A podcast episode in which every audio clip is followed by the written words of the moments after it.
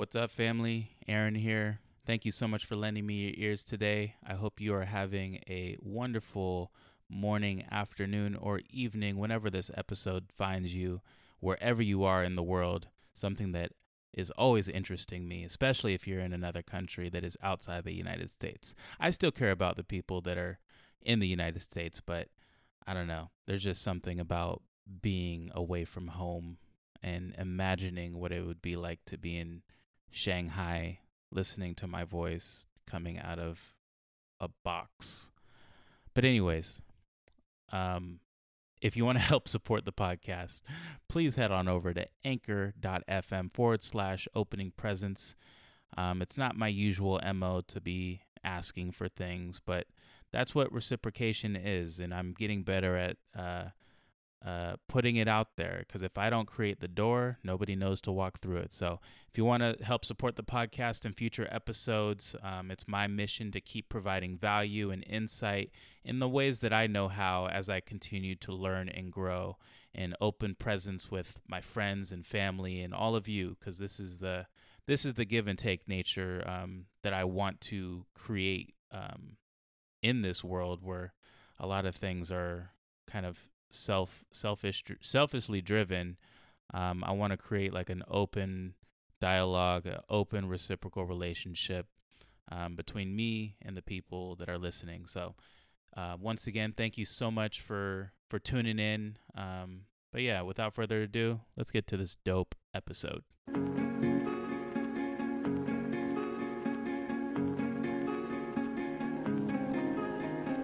Welcome to opening presents the podcast about creative self realization. My name is Aaron Robinson. Thank you so much for joining me.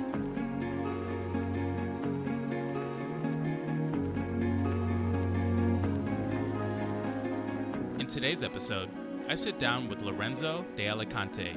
He is an artist, entrepreneur, and the owner of Lowe's Burgers, the best damn smash burger you've never had. In this conversation, we discuss how Lorenzo explores his Mexican American identity through design and creating community. He also shares the organic process that led him into launching his first business and the importance of having friends who believe in our dreams.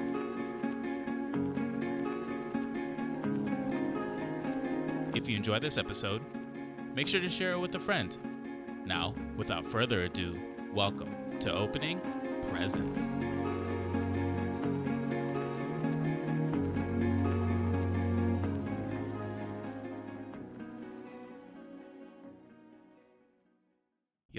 Welcome to Opening Presents. My name is Aaron Robinson. Thank you so much for joining us today. Today's a very special episode because I know that this person is multi talented, opinionated, and I don't even know where this conversation is going to go, but it's going to be it's going to be an amazing one. Um, today I'm speaking with Lorenzo. What's your last name? De Alicante. De Alicante. De Alicante. I yeah, I used to live on a street called Alicante. No shit, really? Yeah, in, Where? S- in San Diego. That's nuts. I had no idea. It's a very rare. What does it mean? It's a city in Spain. Okay. Um, so Alicante. It's a cool story. I mean, it's a.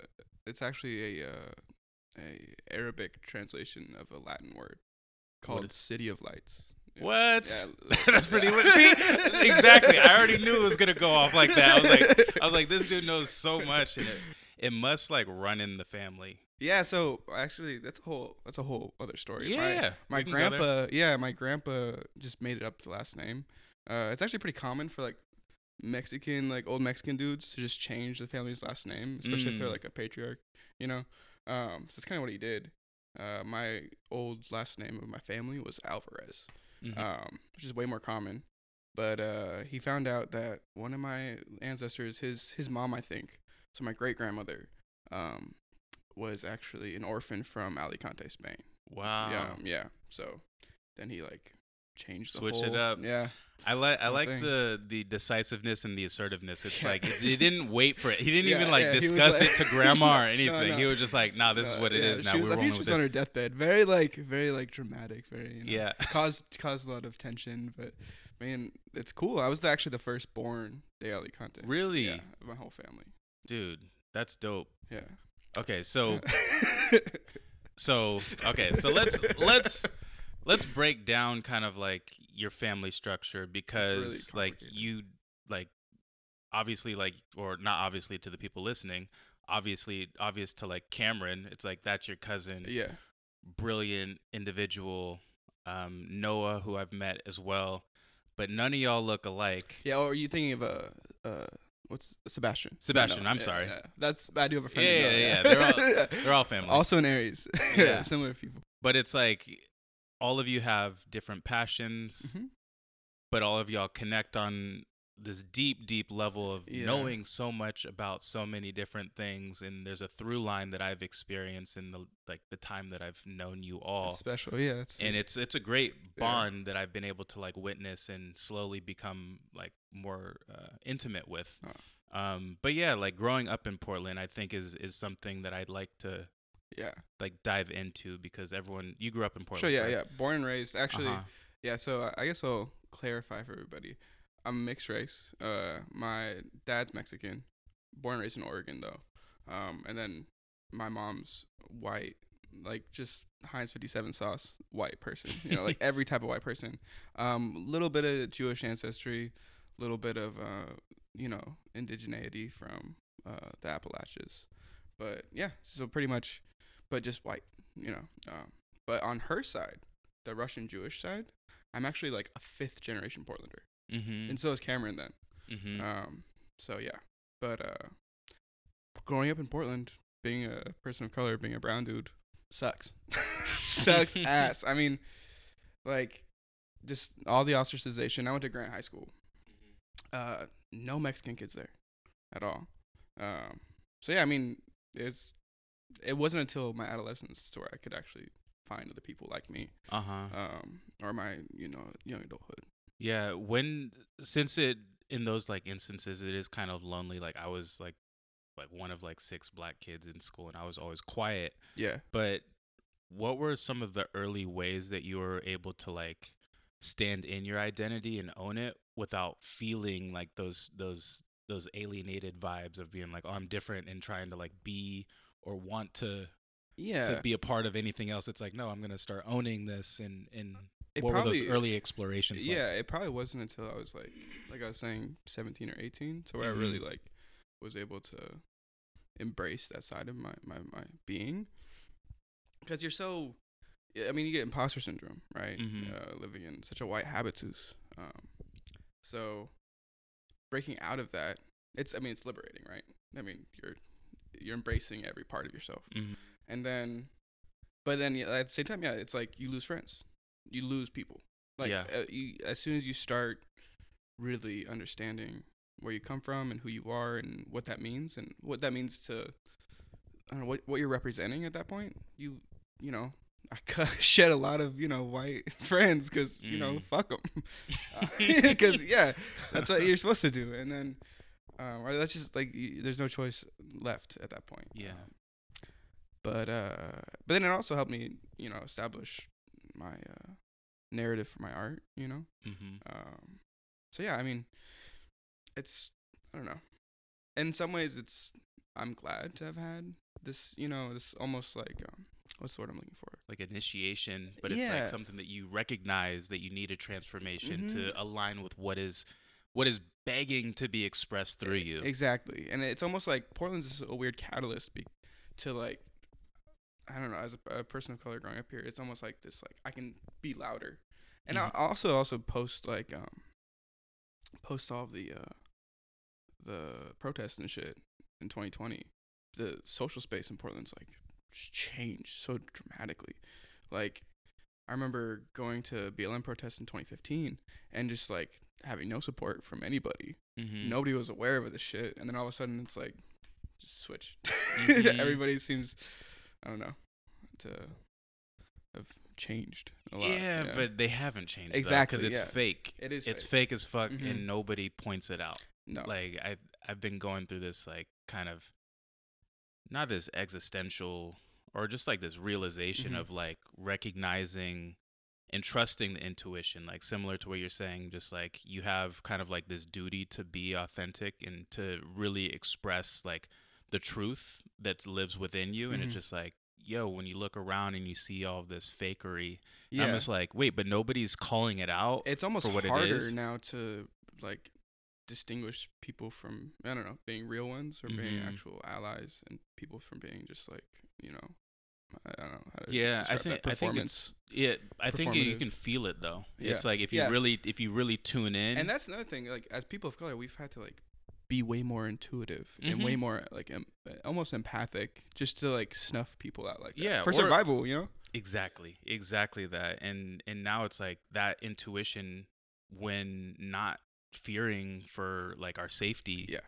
is a superpower at the same Yeah, time because is. it's like it it's also as a means to like creating and just knowing so you don't waste your time in certain spaces because I used to waste hella time feeling uncomfortable around Yeah. people and it's just like yo this Yeah. is just what I deserve I guess Yeah. because because this is just what it is, and I Mhm. never really like discern like what do I truly truly want who are the people that really resonate with me who support me and, And and I don't have foster- to and I don't have to Yeah, yeah. explain shit y'all just get it and those people yeah and, they, and like without having all that like that sh- that fat to trim almost like that Mhm. that in between shit mm-hmm to filter out Yeah. it fosters growth Mhm. like more fluidly almost you know what i mean yeah most Yeah. definitely but we have to like seek those those People. instances yeah those people those instances out and then learning to like trust like that intuition because it's like there's this like secret i don't say secret but like this inner guidance system that all of us have Yeah. and it's like it's like we're talking to ourselves it's like our mind and our body it's spirit. Yeah. Like when we get And these that's a- ideas and yeah. inspiration and it just like it says do this and it's like a lot of the times where we don't trust it. We're like oh no no no. Like this isn't what i'm used to. Yeah. So i'm gonna fall back and just kind of do what's what's been told of or me. what's safe right? Mm-hmm. Because i don't know breaking through i don't know any social mold or fabric that you're you've been conditioned to live in it's vulnerable you know? Yeah. Yeah well it's like you risk being like lonely. It's like Yeah. you're like you're saying you lose a lot of people Mm-hmm. and this next journey of like my own ascension it's like it's requiring me to like speak about things that like maybe put me in a position to be judged and and to be challenged and yeah. and to be isolated and and kind of stand on an island. And because no matter what i don't know somebody's gonna you're gonna slip up you know like you're gonna you're gonna fuck up and you know it's having the right friends to like hold you accountable mm-hmm. in ways that will like like i said before foster your growth or like Mhm. make you i don't know want to grow as a person but create Yeah. space to do that yeah well yeah a con- having a Yeah. container to like yeah throw things back. That's why it's like it's important to have people around who have opinions that can Yeah. that are willing to express themselves and then not you. vilify and vilify. yeah, yeah and not Like it's like, all right, you think this? All right, explain it. yeah And then you have to do it and then Mhm. it's like you got to work it out instead of like the worst type of situation is when you're in a room and everybody agrees with every single thing that Yeah. you're saying. That's It's not- like that's that's, how you know you're in the wrong That's space. an echo chamber yeah, yeah that's exactly. not yeah I, i, mean think there's a ton of that going along right now too. Yeah. It's just like we're just validating each other's fears. It's like, oh, you're scared of that shit too. Oh, me too. I'm scared of the boogeyman too. yeah It's and then like- y- then you don't go anywhere It's like, what do you want to do? What do you want to? Do you want to beat the boogeyman? Yeah. It's like, no. Like, let's And- just let's just exist in this fear of the boogeyman. Let's not do anything to to kill the Hmm, boogeyman. And I, I I see that a lot. Like, cause I'm I'm the first I'm the first year of Gen Z technically, and I see a lot of people from my generation just being kind of um immobilized by fear or, or like of the unknown really. yes. Um, because unfortunately in this capitalistic world, like you're almost rewarded for taking risks, and like that's terrifying, especially without I don't know we don't have as much generational wealth as the the generations before us. so I don't know, but as soon as you do take a leap, a huge plunge, it's like it's it's first of all it's liberating. Second of all, it's like it's you're you're doing your own thing and you're Mhm. rewarded for it. The universe will reward you for it, and people gravitate towards you for doing it. For time, You know what I sure. mean? for sure. But- So I want to dive into. We will dive into what you just like that gem that you just Yeah. dropped right there. I don't think I've even told everybody what I do. No, yeah, we'll get to, we'll get to that point because you do you do a lot of I do a different lot of things, shit, and yeah. I, I think like starting at like your creative practice will Mhm. kind of open the door to explore other the other avenues that you've invested time into. Yeah, that makes sense. Yeah. So, what are some of the early mediums or like your first passions? I don't want to say mediums. Yeah, I mean, just exploring, um, like I kind of uh said earlier, just my Mexican identity. But I really, I started out my art path just wanting to do kind of like, uh, like a futurism, kind of like a, a mestizo futurism type of a thing. So, or or not mestizo, but just like a Mexican futurism. Mm-hmm. Um, and then that really uh, opened me up to like a huge exploration into Mexican identity in general. And then doing that, I realized like, oh, holy shit, there's so much more about Mexico, so much more about what it means to, you know, ethnically be Mexican, or just like how made up that is, and um, like nationally Mexican. Um, and and then also like the whole Latino identity on top of that. So I just kind of like rabbit holed and, and spiraled into myself, exploring all these avenues.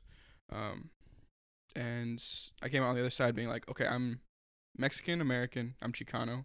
You know, like just like establishing which identity encapsulated me the most. Um, so now I I basically my whole narrative is I want to hybridize um, kind of ancient Mexican pictograms, like from a lot of codexes, like the Codex Borgia.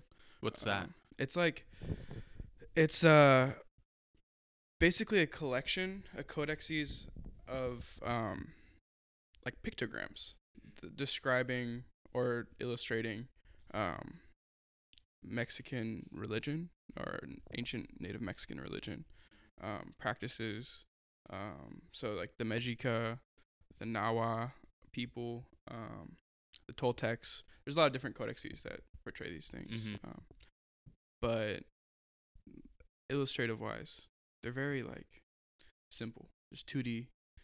I don't know. I, I love the way they look on paper, and um, just so I want to hybridize that with like, I guess stereotypical uh, Mexican iconography. Mm-hmm. So like, a big thing I use now is like uh, Slowpoke Rodriguez and Speedy Gonzalez.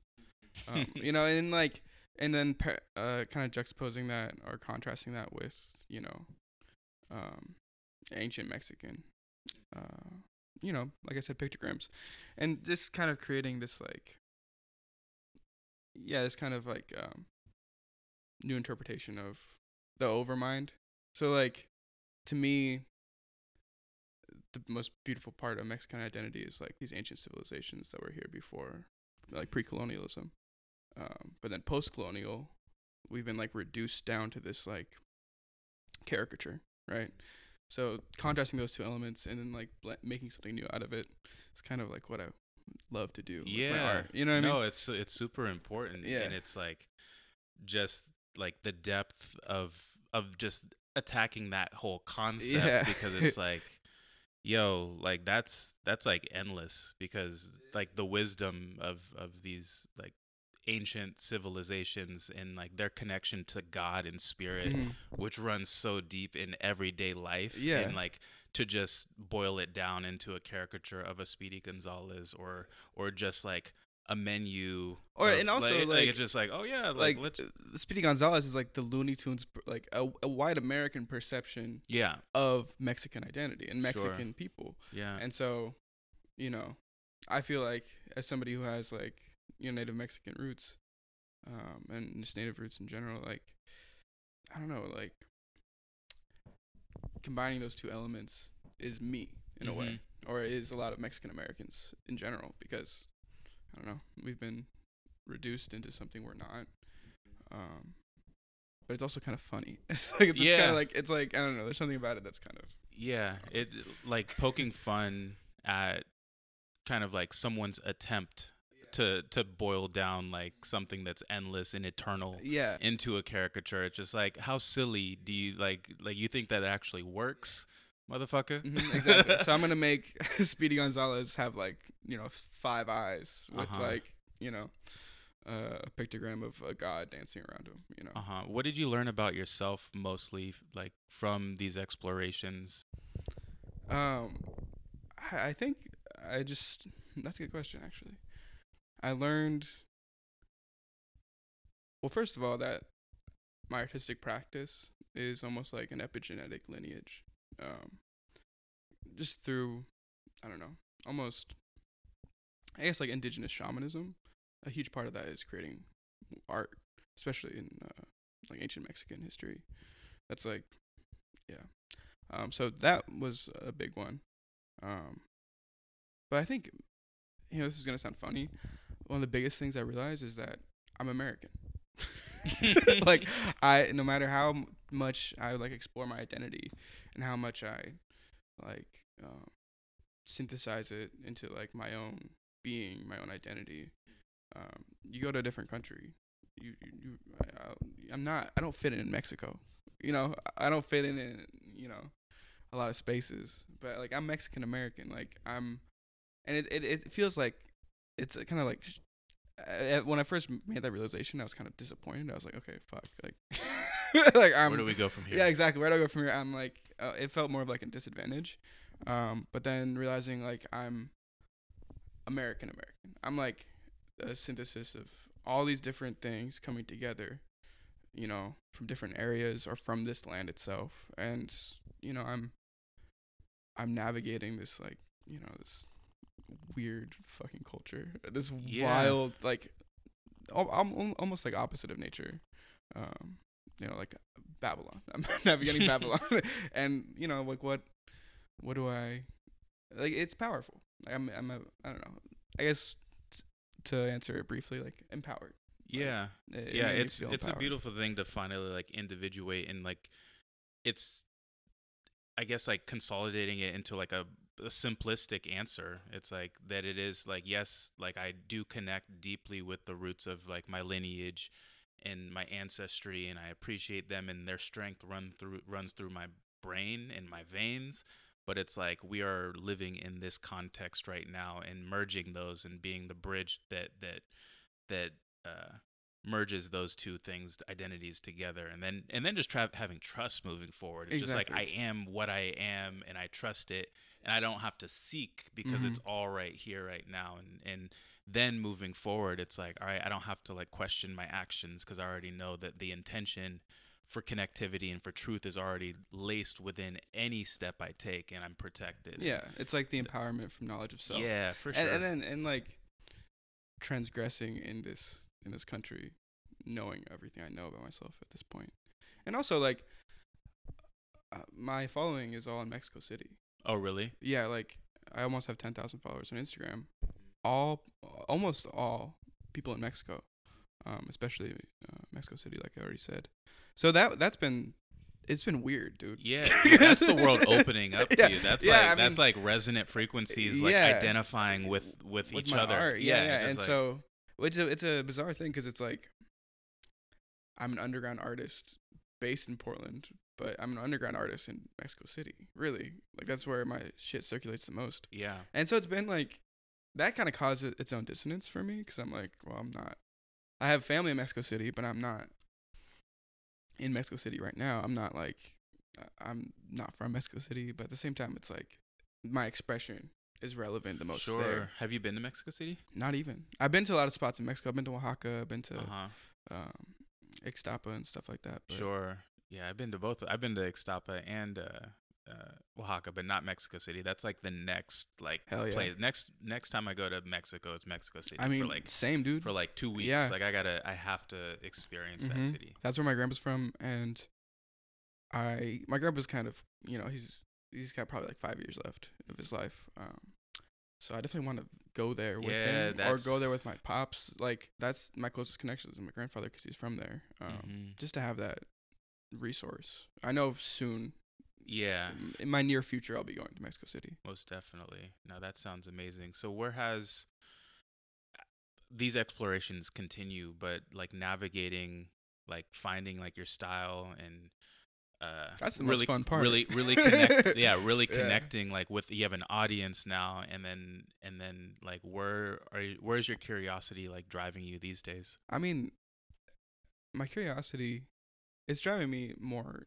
inward into like what I actually enjoy doing process wise. I think Mm-hmm. because it's just like I'm never not creating something in my head. Sure. Like I I I've never been able to turn it off my whole life. It's just like, all right, I have these new ideas, and that doing what I'm doing now still having those ideas, uh, Mhm. but kind of putting my art more to the side Mhm. has been hard. It's Mhm. been like it's almost like I'm splitting myself up into two parts.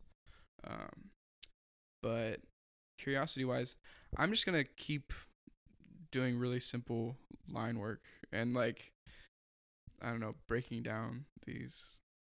I, like I'm really into um, Betty Boop cartoons right now, Uh-huh. old school Betty Boop cartoons, because they're, they're so big in like Chicano tattoo parlors and shit like that. Um, so more Betty Boop shit. I want to dive into that. Stylistically, I'm much more like kind of cartoony type shit. Um, but I also love, like, I love just, I don't know, abstract shit. And I love just like forms. Yeah. just Most abstract definitely. And. I think like overarching like when you know that like you don't have to do like what you're doing is enough. Like that Yeah. feeling of like, oh, like I can do this thing. And obviously like we're going to create new models for what we want to bring into the world Yeah. and execution is like a huge component of that. But like realizing that like everything that is in your well of creativity is that like belongs into the world. Mhm. You don't have to validate it in any other way ow, like even if it doesn't come into the world it, it doesn't mean it's like it just may not be its own time and Yeah. and just trusting that whatever comes up is is worthy instead of being like oh i gotta be like that person or this yeah, person letting it like come to you. everything that comes up Yeah. is is worthwhile exactly. And, And- also, yeah, like our brains are just like a centrifuge of creating dialectics, like synthesizing two things into a new like a n- new thing. yeah It's two old things into a new one. like most definitely making idea babies. cool so i want to take like a beeline uh i want to talk about food and cooking yeah. because where where was like your initial like love for food and cooking kind of like cultivated Um, I think just from a really early age. So my grandfather, when he moved here from Mexico, he went to um, uh, Sunriver, Oregon. Well, actually, first he lived in California. Then he moved to Sunriver, Oregon, and he uh, opened up an Italian restaurant. Actually, really so yeah, like my so I have like a European ancestry and from Mexico. Then I also have a, like a indigenous ancestry from Mexico. Um, my great grandmother's side on my Mexican grandfather's side, um, she actually owned a French restaurant in Mexico City, and she grew her own escargot. Yeah, she like it was like a pretty like there's pigs that they'd slaughter at the restaurant like yeah in the farm area, like very I don't know old school. yeah that's French like farm shit. to table for yeah, real literally. for real Yeah. Um, and so that's what my grandpa grew up around. So then he moved to when he went to Sunriver. He opened up an Italian restaurant, pretended to be Italian, like he's not Italian, but you know, like to like rich white ski. yeah, yeah, people. yeah. He's also just like a brilliant human being, like super well educated, super smart. Um, and he just like saw a gap in the market for an upper end Mhm. but still affordable like dining experience for these rich white people who are going to these ski resorts. So he did it, and um, he was extremely successful. It like really did well. It's this restaurant called Marcello's. Mhm. Um, but yeah, so he turned his bread up, and you know, um, my dad grew up around that, and so I grew up just cooking. I grew up just knowing how to chop vegetables, you know, putting them in, in a in a sauce, you know, like making spaghetti. what did you like cooking for yourself when you were young When I was young, uh, quesadillas eggs. yeah Eggs. I think eggs were my earliest thing. Like, like in middle school, like figuring out how to flip, Mhm. like making over easy egg perfectly, and just being like, yes, Yeah. I did that. I could do that. Um, and also just assisting my dad with whatever. And he would he would leave the room and be like, I want you to season it, like to what you taste think tastes good. Like I'm not gonna tell you like here here are, here are the spices, figure it out. and I'd be like, I don't know what I'm doing. But it was in hindsight that was a good way of teaching me how to rely on like my actual senses. yeah Um, but then, then uh, like outside of that, you know, I I grew up with my sister watching Anthony Bourdain. Like, rip to the goat dude, to the goat that's the hardest I've cried when somebody died. mm. Like, hands down, because he, like I said, I grew up watching him with my sister. Like when the, like when No Reservations was airing and shit like that, and then I actually saw him live in middle school. really That was one of my birthday presents. Yeah, it was just seeing like a speaking tour for his book yeah, exactly. Um, kitchen confidential yeah, some one of those. Because I mean, It was before TED Talks and shit like that. But yeah, I mean, big influence.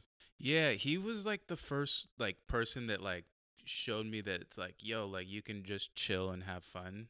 Yeah. Doing what you love to do. Whatever the and it's like a brilliant writer, Mm-hmm. brilliant speaker, but just like just the way that he just had like a passport to to life. Yeah. Like he just said yes and just tried so many different things. And, And without judgment. yeah, just- without any judgment and and, and actually not just without judgment, but with, with like full praise and admiration, like adoration for the people presenting these dishes to him. Mhm. I mean, God, yeah. And so, and also what he did for Mexican cuisine, the way he talked about Mexican cooking, um, he praised it and thought it was one of the best cuisines in the world, and but also one of the most uh, underappreciated in terms Mhm. of like how American markets perceive it. Mhm. Um, because you go to a spot like you've been to Oaxaca, yeah. some of the best fucking food like there is, in my opinion. Like, and there's so many there's so many nuances to Mexican cuisine that he would talk about that I don't know. So I just love him. I love him so yeah, much. Yeah, for that reason. Yeah, I love him and miss him, but he's definitely like the blueprint for the type of like life that I am trying to curate and cultivate. Oh my I'm just like, God. yo, I'm trying to be like Who you. wouldn't? I'm like a mix between a That'd few- be There's a few different idols of mine that I'm just like pulling yeah. certain things, but just Absorbing the ease to like move Yeah. across borders Yeah. without any fuss or fight. It just Yeah. like and just being open to like new experience. Like Mhm. I don't want to know what's around the next corner. I want to Yeah. be surprised and I want to be there to see it. And also Bang is just like such a relatable, charismatic person to where you just have these connections Mhm. wherever you go and Yeah. and just I don't know, just being well respected in those spaces. Yeah. So, because his book, I mean, it's, it's his writing that really changed people's lives. Most definitely. So I mean, he had that avenue to like share his thoughts and ideas, and it people were like picked up picked it up from there, and just around the world globally, Yeah. people loved it and loved him. So Most definitely. big goals, big goals. Major goals and, and you're on your way. Answer this question. What is Lowe's Burgers? Lowe's Burgers. So I run a uh, smash burger pop up um, called Lowe's Burgers. Um, it's just really tasty. Uh, yeah, that's that's basically it. I it's I started it this year, uh, August of this year, and it really kind of took off. Um, yeah, it's it's the thing I'm the most excited about with what I'm Mhm. doing. Um, How did you land on that idea?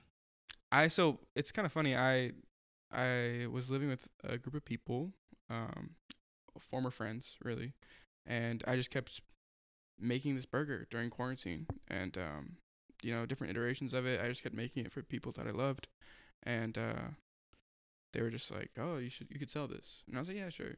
And then I kept making different iterations of it, because you know, I think I was on unemployment, um, and so I was able to just kind of experiment with whatever I wanted to. Have a lot of space and time to create um, during the pandemic, and I just kind of wound up uh, making different iterations and of this burger to the point where I kind of it was just one night actually. I smoked some weed and I was like, all right, this worked, this worked, and this worked, and this worked. What if I just combined all those iterations, all the best parts of those iterations together Mm-hmm. to make this one burger?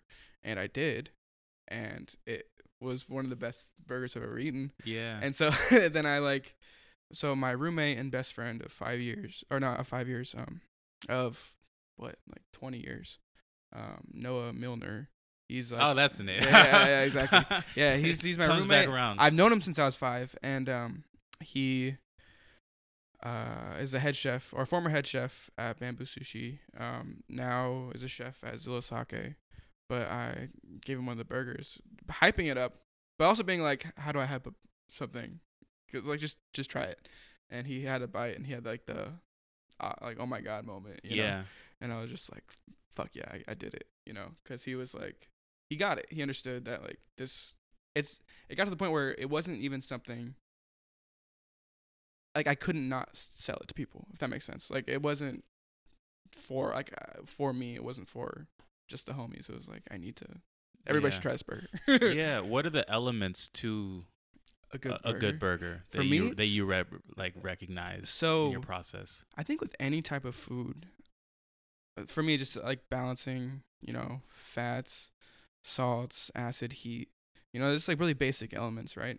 But with a burger, I love. I'm a bottomings guy. I love to have like the fixings at the at the like underneath the the patty, um, and I like.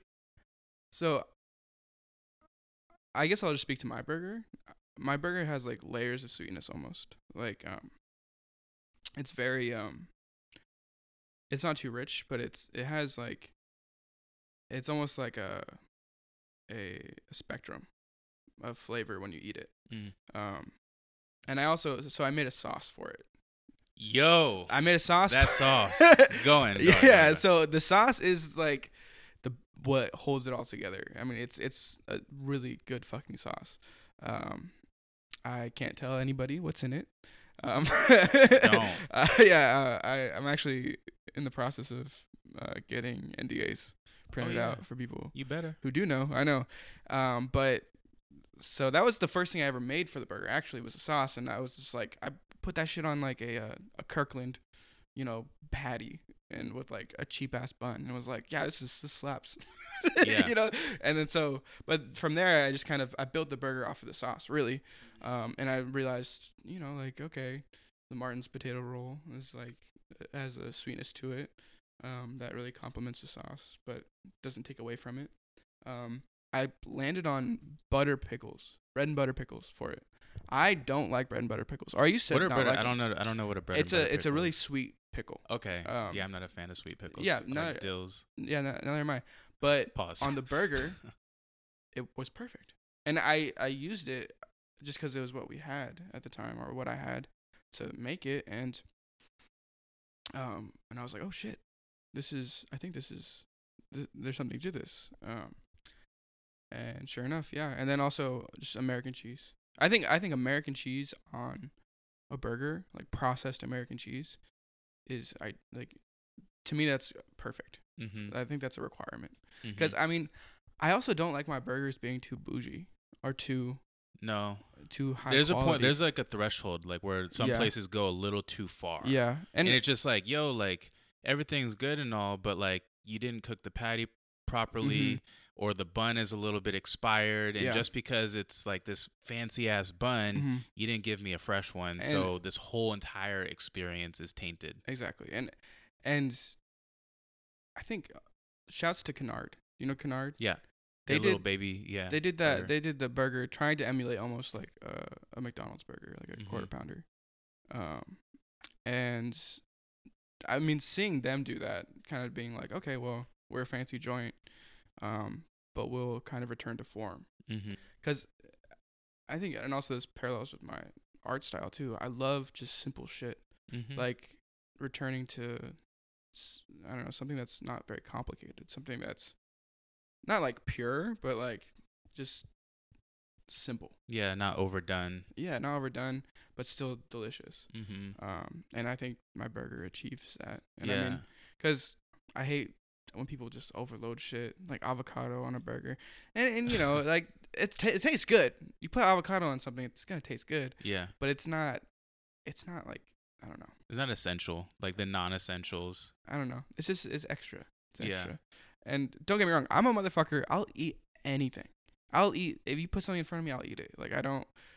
I I, I have a huge appetite, and um, like I'm not I'm not picky. I'm not or I'm not like a snob about food. Like I, I I'll like I said I'll I'll taste it and I'll eat it.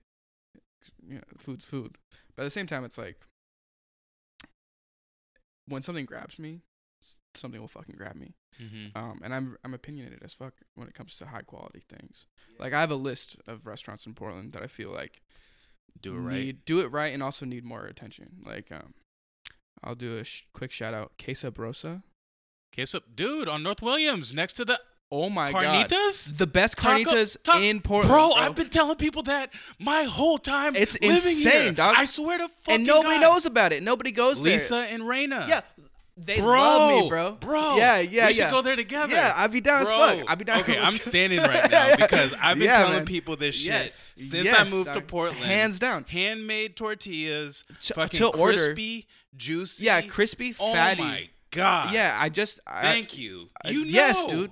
come Oh, on, get bro, get real. And and bro. and I there needs to be a Munchies video about him. There needs Oh to be God. they need to have all the attention, man. dude, Because I, I it baffles me. Yo. Because like it's it's best fucking tacos. best tacos in Portland. Yes. Like I pro- maybe even in Beaverton, like they have the best carnitas. Thank you. And and Thank you. and nobody's going there. Yo, and, and everybody that knows me knows that that's the spot. Like, Really? I, have been raving about Yeah. it since I moved to Portland. I used to Really? live off a shaver Yeah. in Mississippi. Yeah, okay, so right So I used to ride my bike. Like Yeah. first month I moved here 5 years Uh-huh. ago. That's ride wild. my bike and just walk over. all right, yeah. Bro. That has me hyped because I you. I've been saying this. uh, Also, I didn't Yo. know. I had no idea Oh. Aaron knew about Queso Brosa. Damn, we just hit. Like, Yeah, this is peak yeah. level excitement. If y'all ha- if y'all can't tell, because I've been raving about Queso Brosa forever. I'm right there like, with you. oh my god. Yeah, I'm in the same boat because people don't fucking know about it, and it's that's the most frustrating thing because it's like there's so many Mexican joints in Portland, not Mexican owned, like like uh Guero, Mhm. like it's close by here. Mid. Mid, they're all mid. I mean, Mid. they just go for like this like um the aesthetic. the, the out- aesthetic, yeah, yeah, of like uh like bright colors, Yeah. super sanitized, and you know white people here eat that shit up. Mhm. You, Queso Brosa, did you see how they're like the new covered area? Mhm, They changed the mhm. shit. It feels like you're in Mexico. You go in there with the way they like the makeshift paneling. You can tell like they made that themselves. Like Yeah. they they were working with what they had, and it's it's such an authentic experience, and, and they just keep building off of that to where I love it. I, I all adore right, it. so yeah. This is like creating in real time because you know I've been talking about like food show for like Yeah. a minute.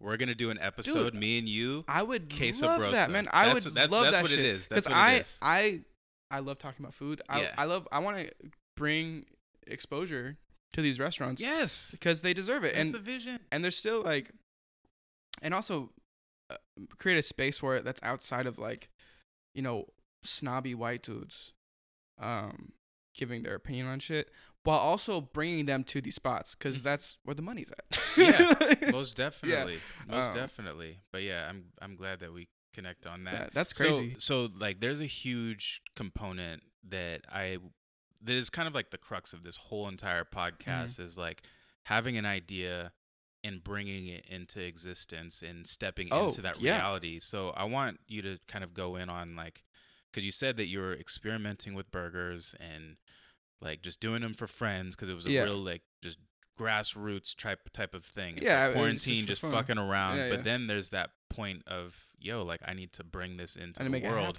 And then there's like you come up with like hesitancy and reasons why not to do something. yeah. But The imposter can, yeah, if you can kind of dive into like what that process was into making it a real thing that existed in the world. Yeah. Well, first off, I'll say my network of friends, my like the support group that I've had, and just like the people I've surrounded myself with, the beginning of this year specifically, took me so far. Um, that really helps in manifesting, right? Because you're talking, because we're talking about actualization, we're talking about manifesting shit. Um, it's good to have people who believe in what you're doing, Mm. and won't doubt you when you talk as though you've already done it. Because a big part of manifesting is using language like i'm i'm going like i'm doing this. This is what's happening. I'm doing this. I'm going to do like i'm going to get this. Yeah, when I when i yeah exactly. Um so people who won't be like yeah whatever to you mhm. um because like even if you don't let it get to you subconsciously it does get to you. Um it, it takes you out of that headspace. Um that was imperative. Um and also just like yeah people trying the burger and seeing their reactions i was like like i was testing. I started by basically um, focus testing on my group of friends being like all right even people who don't like spicy food because there's spice there's a spice to my burger like giving it to them. And then them being like oh i love it. I can handle this. Like the most sensitive you know caucasian people. Caucasian. caucasoid. Folks consuming my shit and being like oh this is great. I can eat this. And I'm like okay write that down? Tight? Okay. And then also like another thing of like acting as kind of goes back to acting like you got it before you even have it um taking good photos good documentation um because uh before i was you know before i even signed up to do my my people's market my people's market wonderful organization they do uh they support bipoc run uh pop-ups around portland. They hold events to do that um I I needed a website. I needed a website to sign up for it, um, and uh, like also an Instagram just to show them that I have a product. Um, so that's imperative. Before you try to do something like this, make sure you have really good documentation and hate the social medias pretty hard. Cause like I learned that from my my art was branding and marketing really. Cause I was able to, um, I branded myself a certain way, and I realized that because of what I was doing, I, my market was in Mexico City because of like the identity I was exploring within myself. And I was like, oh, okay, this is how you make a brand. This is how you have like make a target audience. And through uh, honestly Facebook analytics, I was able to dive deeper and deeper into learning how to do that. Um, so then when I did it in Portland, it's a great catalyst. Like Instagram, first of all, caters to food photography. They cater to like good food photography, especially. Um, and also it's just a food city. Yeah. On top of that, I knew going into this, post pandemic or not even post pandemic, I shouldn't say that. You know, at the end of the pandemic, people are going to like there's a huge market gap for restaurants cuz how many spots closed? A lot, uh, unfortunately. But then I was like, okay, then I will be I'll be the new seed planted in this debris. Mhm. Um, and there's a lot of, I mean, market gaps and market openings kind of, they're almost cyclical. Like, Yeah. if you think about how many new restaurants came out, um, in the, like, after the 08 recession that, like, ended up becoming really su- successful in Portland, like, Pok Pok was one of them. Um, like, and there's a lot of others, like, that kind of just boomed the scene and kind of rejuvenated Mhm. um this the space i was like okay well there's an like people want this Yeah, and you like saw like your f- place in it. yeah like Instead a, of yeah, like there's this big wall, it's like Yeah. you saw the opening. at my window and and that being said it's like how many motherfuckers are making smash burgers right now like a lot um that's been my biggest struggle in terms of imposter syndrome being like okay mine's exceptional mine is it's uh, in its own lane and Mhm. um as soon as i start selling shit i know that um but yeah it, it is it is funny because it, it i i don't want the market to be oversaturated um and eventually i'll expand my menu i am expanding my menu i'm adding impossible smash burgers Hell yeah. um which is gonna be fucking sick I'm ready for that. i don't think there's any impossible smash burgers i mean there's i think um the mr beast food chain has one Can you still get the crust on the smash burger? It's not- impossible. it's not gonna be as good of a sear uh because there's just not uh, a high enough fat content. Um, but it's still there. Uh-huh. I can get something there, and uh, honestly, it doesn't need it. It's still it's its own thing. I'll Mhm. put it that way. It's its own entity. Yeah. What was like the hardest like the hardest hurdle to get over to like to do it? To like to to, To actually just yeah go and do to, it. yeah to execute. I mean, first off, money. I mean, you need to have. I would say, I ended up investing in the business itself, starting out like three thousand dollars. mm-hmm. So I was able to save that up during the pandemic. Um, I also got a little lucky in stock, the stock market. Um, that helped me a little bit too. But um, I was also like awarded grants for my art. Mm-hmm. That helped went a huge way. Um, so, so like look for resources. Look for resources. like there's free money out there. yeah. There's free money, and that, that's that's what really what I did. Um, and then from there, I was able to, you know, buy the equipment, the proper equipment, and like knowing, like th- thinking practical within the means of what you're able to do. Right. Sure, sure. So it's like you have a limited amount of space. You know, what do you what do you buy with that? What do you use? Like, how do you maintain it? So, a deep fryer for the waffle fries, um, a flat top grill, and a tabletop fridge. The tabletop fridge was the most expensive thing. It was like nine hundred bucks, um, but worth it. You know, most definitely. you know, and so um, money, big one going into it, and knowing what equipment to buy within the means of what you're doing yeah. and keeping it practical, keeping it within your means. Because there's so much shit I could add to the menu, and I want to add to the menu eventually, but not yet. yeah. Well, Yeah. I think a lot of people, including myself, like before you like start something, you have like this idea of like needing that equipment, like especially like in the photography world. It's like I'll start taking photos once I get that camera. But it's like, what about the camera you have? And it's like, no, like I don't want to. I don't want to use that. And I think a lot of people struggle with that. Like I have to have that instead of like just the willingness and want to do it Well, needs yeah. to surpass the Yeah. ne- the need for or the desire. It's not even a need. The Mhm. desire for having You're- the specific thing. Your passion if if your passion's strong enough, you will make do with what you have to get there. Um because yeah, like if you have uh just like a pen and paper and you're an art you, you want to make art, you you'll do you'll make art with Mhm. what you got with the, means that with what- you have.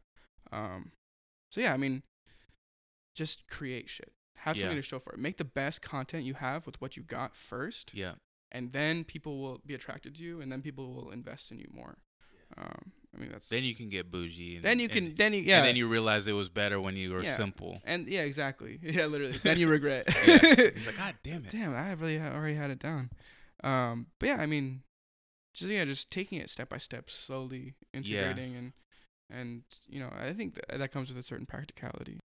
So, Lowe's Burgers is still relatively like brand new. Brand new, yeah, yeah, and which is nice too because I can like, there's a lot more room for me to reinvent myself or Mhm. like rejuvenate it and just change things. Yeah, I love I love how you're like you didn't have to be perfect. Like you found something that worked, and you can always look for like like oh the bun and this and that. It's like once you found something that resonated, you had your think tank with with trusted friends, Mhm. and then it's just like cool. That's what we're gonna roll with Yeah. instead of being like oh no let's let's go a different route because I think a lot of us just kind of like put ourselves in that forever finding Yeah. new ways to keep ourselves busy instead of execute. I find myself in that place. all yeah, yeah, the, the, preemptive phase. Yeah. Yeah, or yeah, that's I mean, and that's just uh, with whatever you're doing, people get caught in that trap.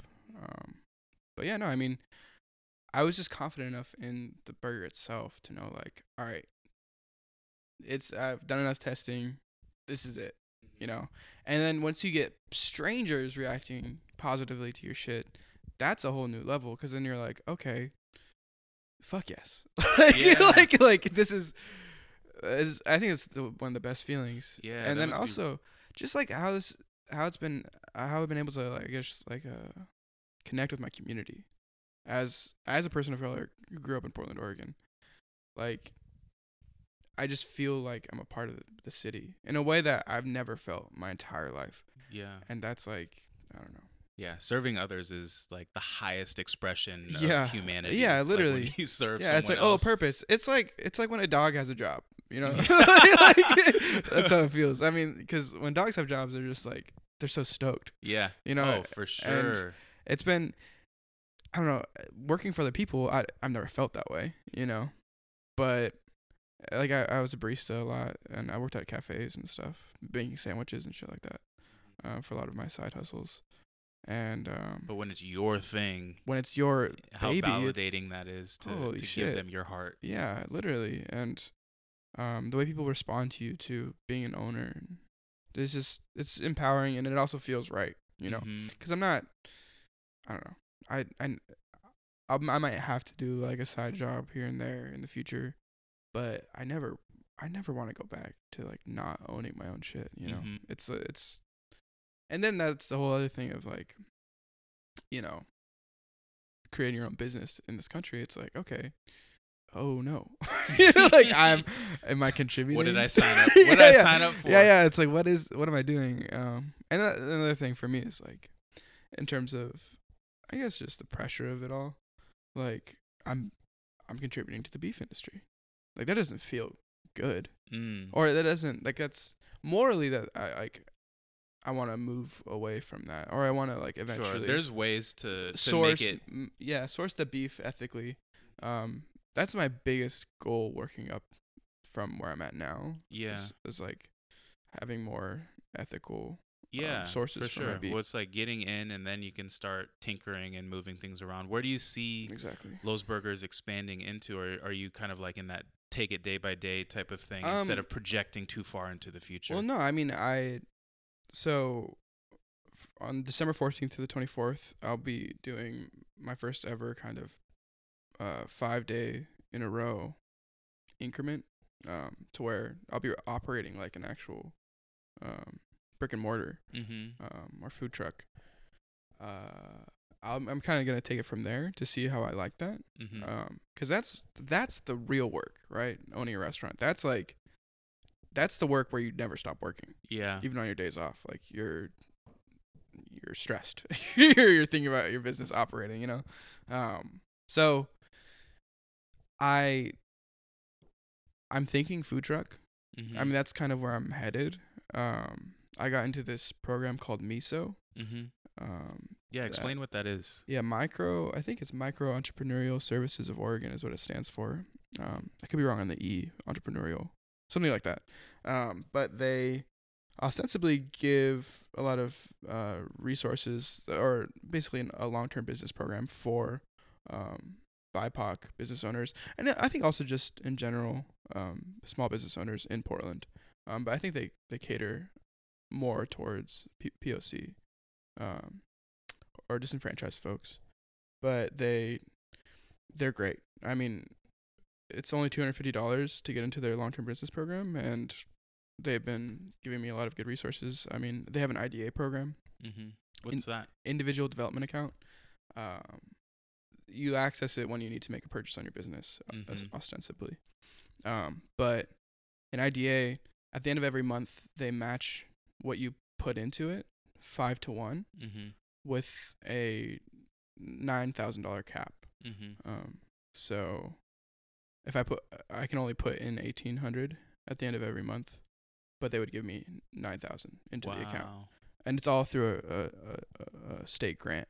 Wow. So it's not you're not in debt from doing that, which yeah, is crazy. That's that's awesome, and and thank you for sharing that. Because Yeah. it's like like as like small business owners, like we feel like it's like we're all on our own, and there's Yeah. no, there's no one out there to help us, and it's like there's there's people that want to help us. There's Literally. there's institutions like you just have to like gain the courage Search it. to ask Yeah. and search, and and you'll find the the way to do it. Yeah, and I think that's that's one of the most frustrating things about I don't know our this country to me is like nobody tells you how to navigate this shit.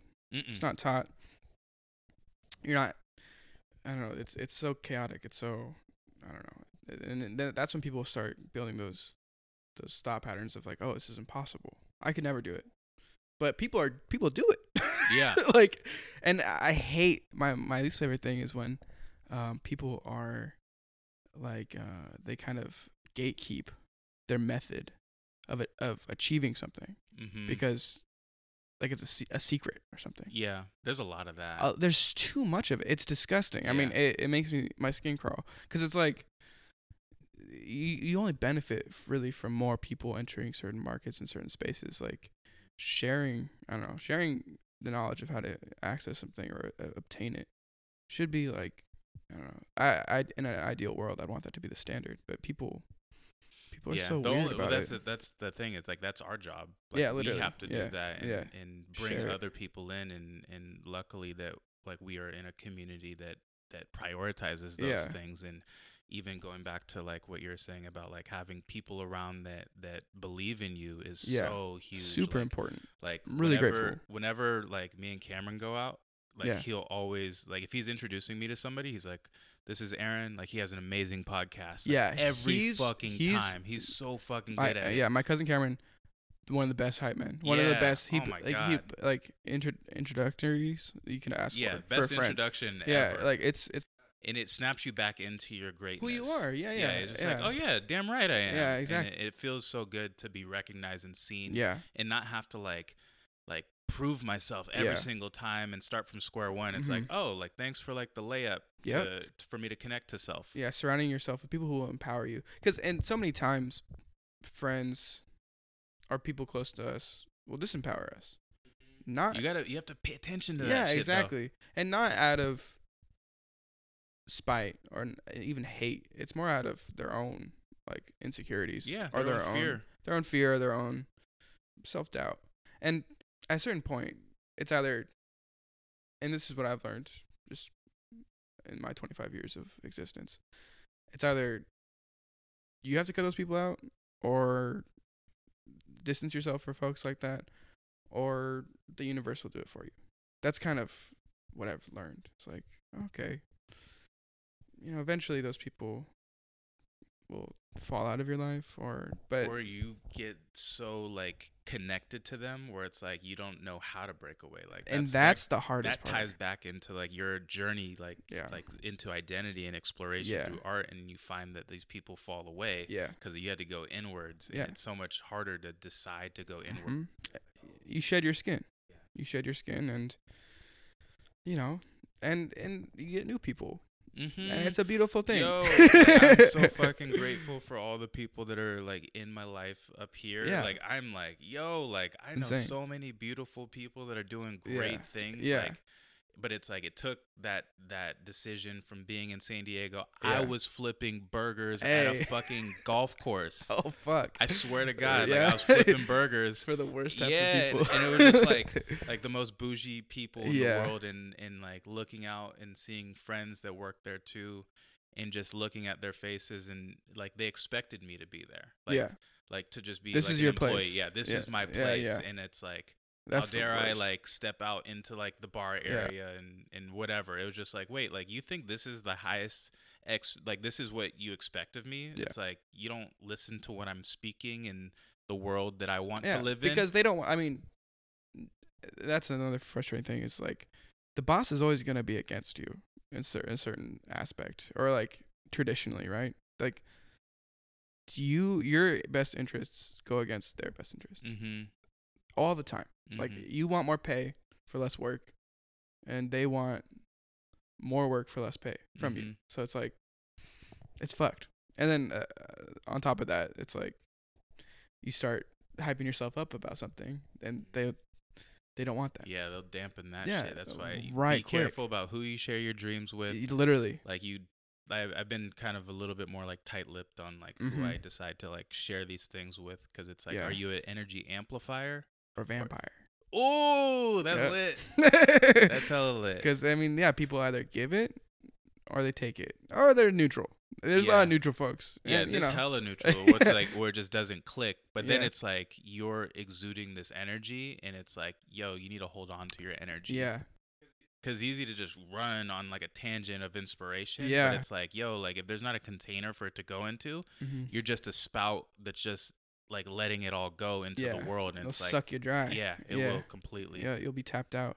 And so I feel like I'm somebody who has a lot of energy, right? Like I am a very high energy person. I I it's it's hard to find the balance of like when to inspire somebody, when to Yeah. charge somebody up and when Sure. not to. And and that's when it goes back to your intuition, right? Or Mhm. like the feel of it cuz like some people they they you love them. Like you give the love to like you have enough love to them to be like, "Oh yeah, like I'm I'm telling you this. I'm going to plant the seed in you mm-hmm. because I believe in you." yeah, And, and but it's hard to like differentiate those folks from It's people who will take advantage of you, yeah. you know? well, it's, like who's it's gonna fucked. take action on it? Yeah, because it's like exactly. after I've told you something like a couple of times, You're there's a point where I'm yeah. just I'm not gonna be beating asking dead about horse. you when you're gonna Yep. start the thing.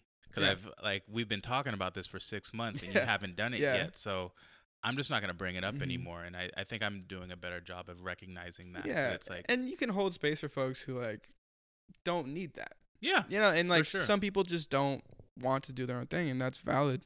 And like you know, whatever I don't know. There's no it's hard for me sometimes to be like cuz I get so much passion. I, I I'm so passionate. I get so much like satisfaction from what I'm doing from creating my own shit, right? It's hard to be for me sometimes to be like all right, sometimes, you know, people are content not doing shit like that and it's not one's not better than the other, but it's almost like at the same time though I, I want to share this. I- yeah, when you see the potential in somebody and it's just that's like, that's it's just thing. like yeah yo just take one step to your Yeah. left Or and, if they keep- you'll you'll attract the abundance that you Yeah. seek or you attract the happiness but it, then it goes it come, always comes back to just like not having expectations for others and just staying consolidated Yeah. and solid in your own spirit because i Mhm. used to abandon self to kind of like play puppet master for someone else yeah. and then it's like my avatar would, would And then if they don't want that, they don't if want they- it if and they- they, if- they'll fucking and- take it a different way Yeah, if they don't want it, they resent you for it. A hundred for percent. doing They that. will fucking rip your head off. Yeah, and, then And- and then that's I've been in a similar situation, and the wake up call is like, oh, yeah, like I why do I? I don't need to do that. Yeah. Yeah, At all. Like, it doesn't all, affect me. at like, all, like other people's shit, wanting people to live up to their potential. Like, it, if they push back, let it go. Like, Yeah. step away from them because, like, or just don't It's talk about job. it. Yeah, and you're they, they're subconsciously kind of making a boundary. Like they're setting a boundary of being like, for whatever reason, this isn't. Like no, like I I can't do this. Yeah. and And it's just like, respecting it. Yeah, You're just like, I respecting it, yeah. it. Like, okay. 100%. and And then then it's just like I know who to build with and who not to and build to with. exactly like, yeah "Alright, cool. We'll exactly. keep our distance. and then maybe down good." the down the line they'll have an aha moment and and you know then you can build with them but at the end of the day it's like they they are the ones to make that call for Mhm. themselves like Yes. because at the end of the day we are always in our way right we're al- always in our own way more than anybody else yeah Most definitely. Yeah. Was- well, this is an amazing conversation. Oh, yeah. I knew exactly what it was gonna. I didn't know where we were gonna go, but I knew it was gonna be amazing. yeah i could talk Um, about this shit all yeah. day Is there anything else you'd like to share with our beautiful listeners? i mean yeah so i don't know when this is when is this gonna air I don't know. A couple Whatever. weeks probably. couple weeks. Okay, word. Um, well, yeah, uh, follow me on Los Borgers. Uh, the Instagram is at Los Borgers. That's Los B O R G E R S. Um, I'm also my arts on Instagram. Not posting on there as much, but I'm Ultra Mang, Ultra X Mang on on the gram for that shit. But yeah, I mean, co- follow Los Borgers and see where we'll pop up and see where we'll end up. Um, I think eventually next year with the kind of the pace I've been going at, I'll have my own spot. Most definitely. Yeah, so stay tuned. Most definitely. And I have to ask this question. Yeah. Um, are you gonna bottle Lowe's sauce? I I want to. Yeah. I, I, think want that, to. I- Dude, yeah. I'm telling you, it'll Yeah. be in every fucking store.